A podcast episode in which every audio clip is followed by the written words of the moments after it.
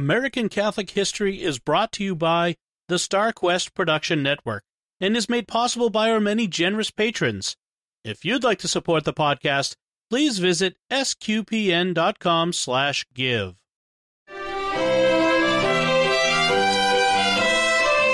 Hello and welcome to American Catholic History, sponsored by Beatrix Media, providing writing, digital marketing, website strategy and construction, and search engine optimization services.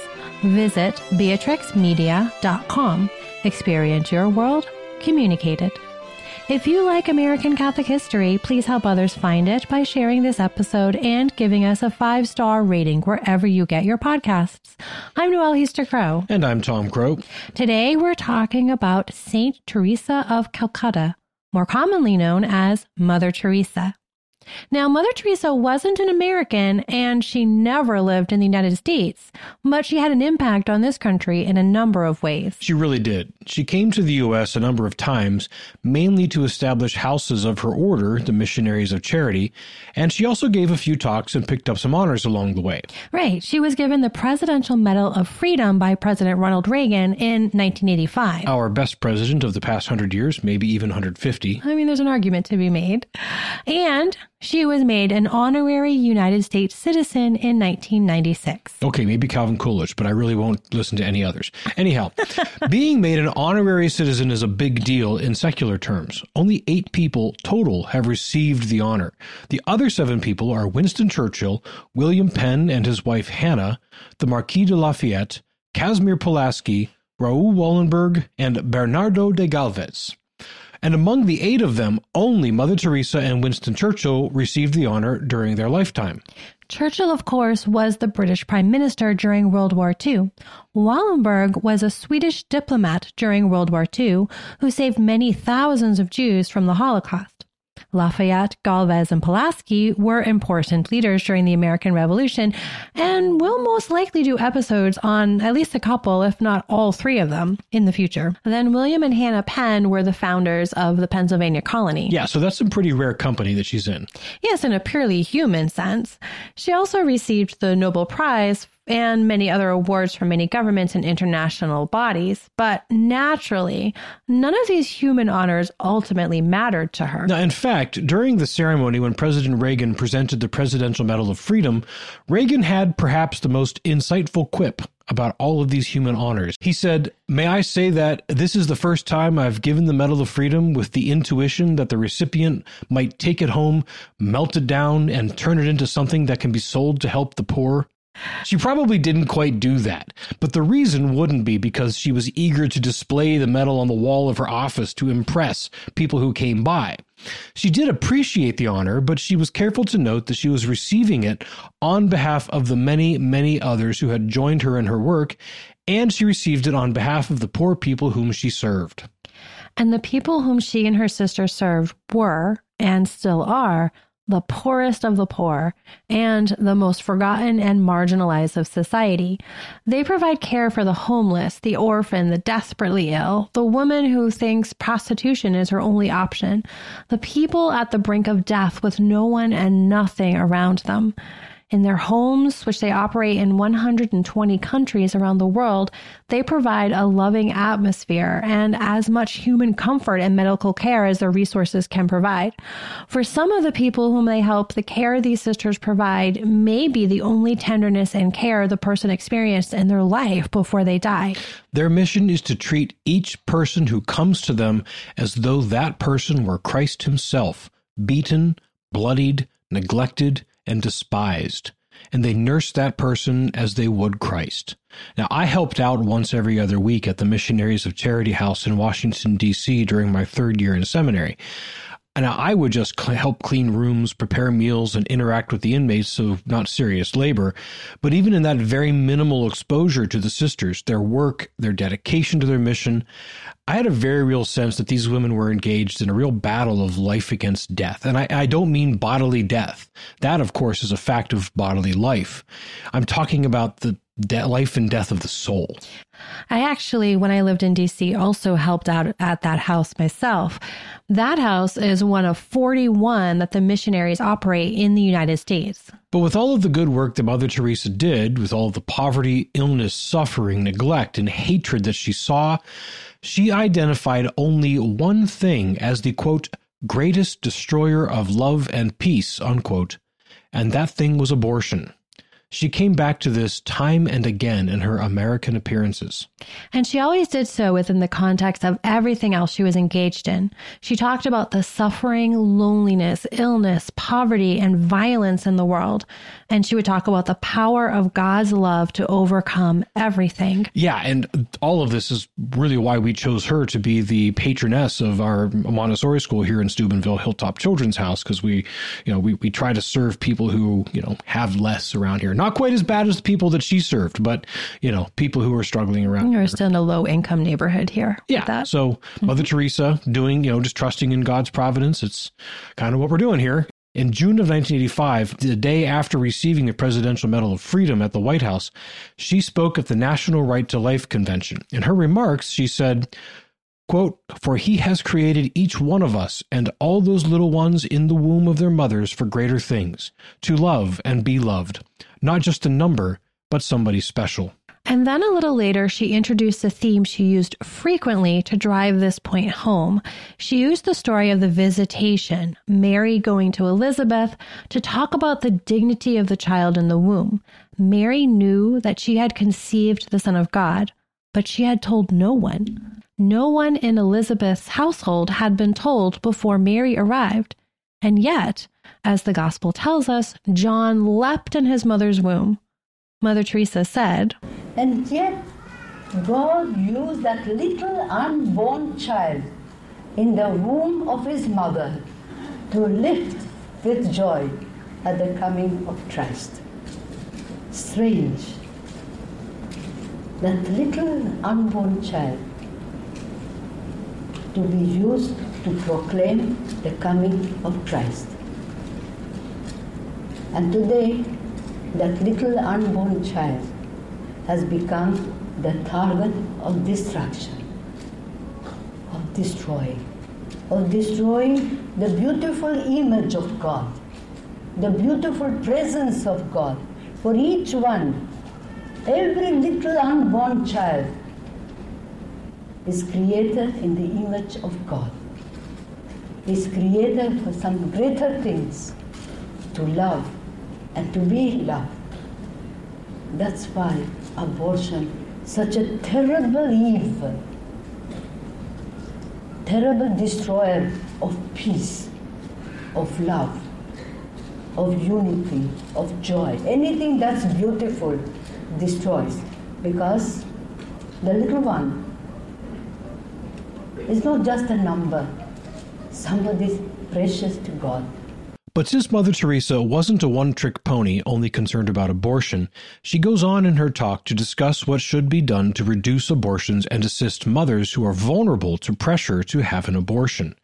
And as should be expected, the remedy is love, and from love, compassion, sacrifice, and aid. Remember, love from Mother Teresa wasn't just a saccharine greeting card or a nebulous good feeling and sending vibes. No, she was clear. Jesus is the model. Jesus loved and suffered greatly for that love. Love that does not include suffering is not love at all. Mother Teresa expressed this in various ways in various places, but I like the phrasing I have found the paradox that if you love until it hurts, then there can be no more hurt, only more love. Yeah. Mother Teresa covered all bases with abortion. For mothers facing unwanted pregnancies, the solution was to love the child and give it life, even if the child was given up for adoption afterward, because the pain of carrying the child and giving it up for adoption was a pain of love. For families, that could mean doing with less or sacrificing something important like reputation or additional creature comforts to love the child. For fathers, especially those who did not intend to become fathers, that means loving the woman whom you impregnated and the child you produced, even if it means sacrifice and difficulty. Radical self giving love was the answer. And is the answer, always. Always. Her talk was, of course, very well received by the audience of the National Right to Life Convention, and we'll link to the whole talk in our show notes at AmericanCatholicHistory.org. It's about a half hour long. But perhaps her more important talk was given nine years later on February 3rd, 1994, when she spoke at the National Prayer Breakfast. Now, this wasn't the National Catholic Prayer Breakfast, this was the National Prayer Breakfast. This event frequently draws all sorts of powerful and influential persons presidents, members of Congress, heads of agencies and organizations, powerful religious figures of all sorts. Many do go for the right reason, but there are plenty who just want to be seen and receive a patina of prayer to burnish their image. Yeah, the whole thing reminds me of a scene in a movie, In the Loop, which is a side splittingly funny but very profane movie, and I cannot in good conscience recommend that anyone ever sees it. But at one point, a couple of the main characters are in the meditation room at the United Nations building. One of the characters, played by Peter Capaldi, drops a couple of bad words, and the other character, played by David Rasche, his character doesn't swear at all, reprimands him, saying of the meditation room, this is a sacred place. Now, you may not believe it, and I may not believe it, but by God, it is a useful hypocrisy now that that may be more cynical than charitable, but that scene always comes back to me when I think of these quasi government sponsored prayer events. But anyhow, at least in 1994, the National Prayer Breakfast was worthwhile. Yes. Yes, absolutely. Because in attendance that day were President Bill Clinton and his wife Hillary, plus Vice President Al Gore and his wife Tipper. The four of them were quite pro abortion by this point, and Hillary had spent much of the previous year trying to push an overhaul of the nation's healthcare system, including greatly expanding government funding of abortion. So the topic was very much in the news. Some speakers, not wanting to ruffle feathers, might have pulled a punch or two in their remarks with such figures sitting in the room. But Mother Teresa was not one of those figures. For her, this was an opportunity to preach Christ and Him crucified, as St. Paul admonishes. Mother Teresa's talk that day was a tour de force of talking about the plight of the downtrodden, forgotten, and ill treated. She talked about people in the gutter, people with terminal illnesses, elderly parents abandoned by their families in comfortable nursing homes, other people who are abused and left behind, and how the answer is love. It is always love. No matter what other aids can be provided to improve their medical situation or their worldly comforts, Everyone needs love. And the locus of love, the source and example of it, is God himself. In her talk, she riffed on 1 John chapter 4, saying, quote, St. John says that you are a liar if you say you love God and you do not love your neighbor. How can you love God whom you do not see, if you do not love your neighbor whom you see, whom you touch, with whom you live? Then she zeroes in on that theme again, that love, if it truly is love, must hurt. She says, I must be willing to give whatever it takes, not to harm other people, and in fact to do good to them. This requires that I be willing to give until it hurts. Otherwise, there is no true love in me, and I bring injustice, not peace, to those around me. It hurt Jesus to love us. She went on to build on this, talking about the importance of family, how love and a life of prayer begin at home. And eventually she gets to the quote we mentioned at the outset. But I feel that the greatest destroyer of peace today is abortion. Because Jesus said, if you receive a little child, you receive me.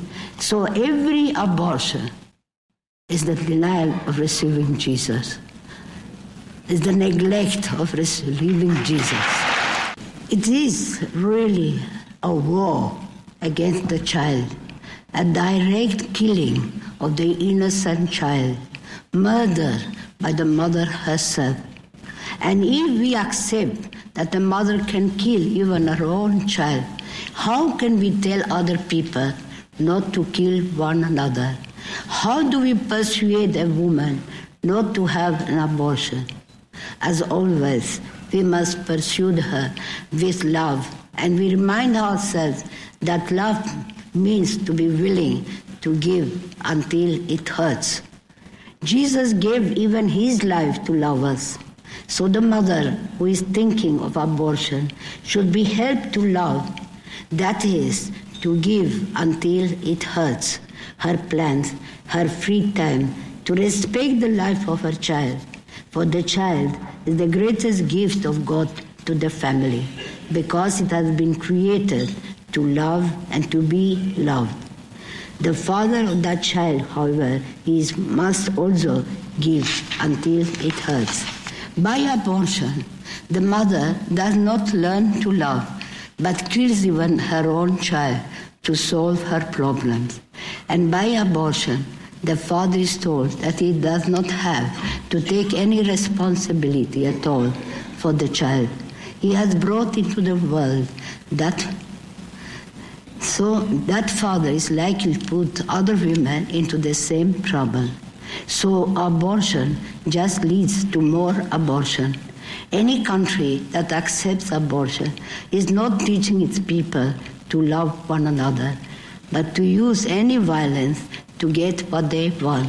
This is why the greatest destroyer of love and peace is abortion. And now that's about as clear and strong as it gets. If we allow a mother to kill her own child, how can we tell anyone else not to use violence to get what they want? Abortion allows irresponsible men to just go from woman to woman with no consequences to himself. A nation that allows abortion isn't encouraging its people to love, but to use violence to get what it wants. Uh, kind of a description of a lot of the ills of our time. Yeah, pretty much.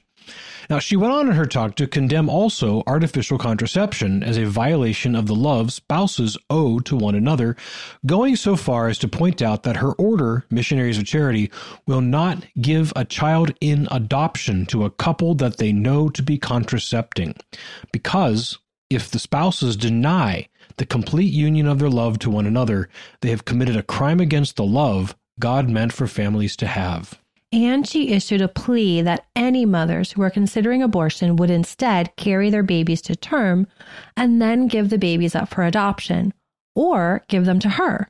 She insisted over and over again that she would take any unwanted babies. As can be imagined, many in the room who were expecting little more than calls for greater public virtue, like the one President Clinton had issued in his remarks, were more than a little uncomfortable. The Clintons and Gores sat stone faced and unmoved, even as most in attendance broke forth in sustained applause. Neither Clinton was moved on the abortion question, of course.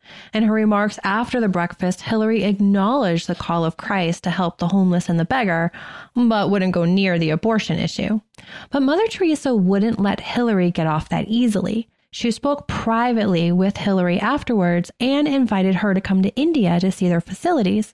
Hillary and the Clintons' daughter Chelsea did go over and they visited a nursery where many, many unwanted babies were being cared for while awaiting adoption. And then, over the subsequent year, Mother Teresa enlisted Hillary's aid in establishing an orphanage and home for mothers in the DC area, opening its doors in June of 1995. Hillary Clinton, to her credit, did a lot to help Mother Teresa overcome bureaucratic and other hurdles to get the house opened, and was there when it opened. She also corresponded with Mother Teresa and wrote warmly in her memoirs about the letters that Mother Teresa sent to her frequently. Mother Teresa would live for two more years after the house opened, receiving her honorary citizenship in October of 1996. That act required a joint resolution of Congress and ultimately required the signature of the president, Bill Clinton. Mother Teresa died in Calcutta in September of 1997, and Hillary Clinton was present at her funeral. After the funeral, the sisters invited Hillary to a private, small gathering back at the Mother House. As she gathered with the sisters around Mother Teresa's coffin, the new Mother Superior asked Clinton to offer a prayer. Clinton, in her memoirs, admits to feeling inadequate to do so, but she offered some words of feeling privileged to have known the tiny, forceful, saintly woman. Who knows? Maybe Hillary's last act isn't written. Maybe as she fades from the public spotlight and her later years come on, her old friend Mother Teresa will have an impact on her heart and soul from heaven that she just didn't quite have in life. Hey, anything is possible It's for God. totally possible. Absolutely. And since Mother Teresa's death in September of 1997, the abortion question in this country has been a sort of kind of a mixed bag. In some parts of the country, abortion is allowed up to and including the moment of birth for virtually any reason, while in other parts, laws have restricted the availability of abortion so severely that this diabolical service is rarely found. Some people view abortion as a necessary part of women's liberation, while many others take Mother Teresa's position that abortion is the ultimate assault on love, peace, and the human person. As we record this episode, we also live in hope that the landmark 1973 Supreme Court decision, Roe v. Wade, may soon be overturned. This June, we hope. Should that happen, the question of abortion laws will return to the states, where that question belongs. But the work of all people who value life will not change that much. We will still be called to love as Christ loved until it hurts, because then there is no longer any hurt, just more love.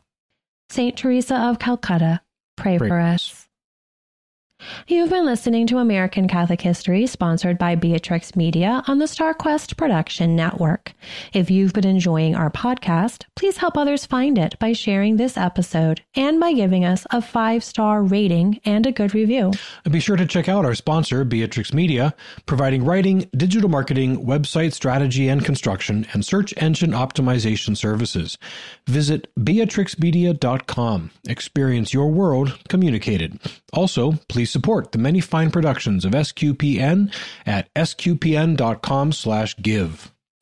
To learn more about Mother Teresa, to find previous episodes, or to learn about our upcoming pilgrimages to important and unforgettable holy sites, or our reading group for February and March of Lilies of the Field, please visit AmericanCatholicHistory.org.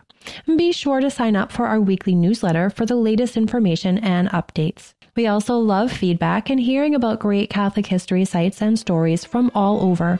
You can email us at history at sqpn.com or find us on Facebook at facebook.com slash American Catholic History, on Instagram at ACH underscore podcast, or follow us on Twitter at ACH1513. I'm Noelle Heaster Crowe. And I'm Tom Crowe. Thank you once again for joining us on American Catholic History, sponsored by Beatrix Media and produced by StarQuest.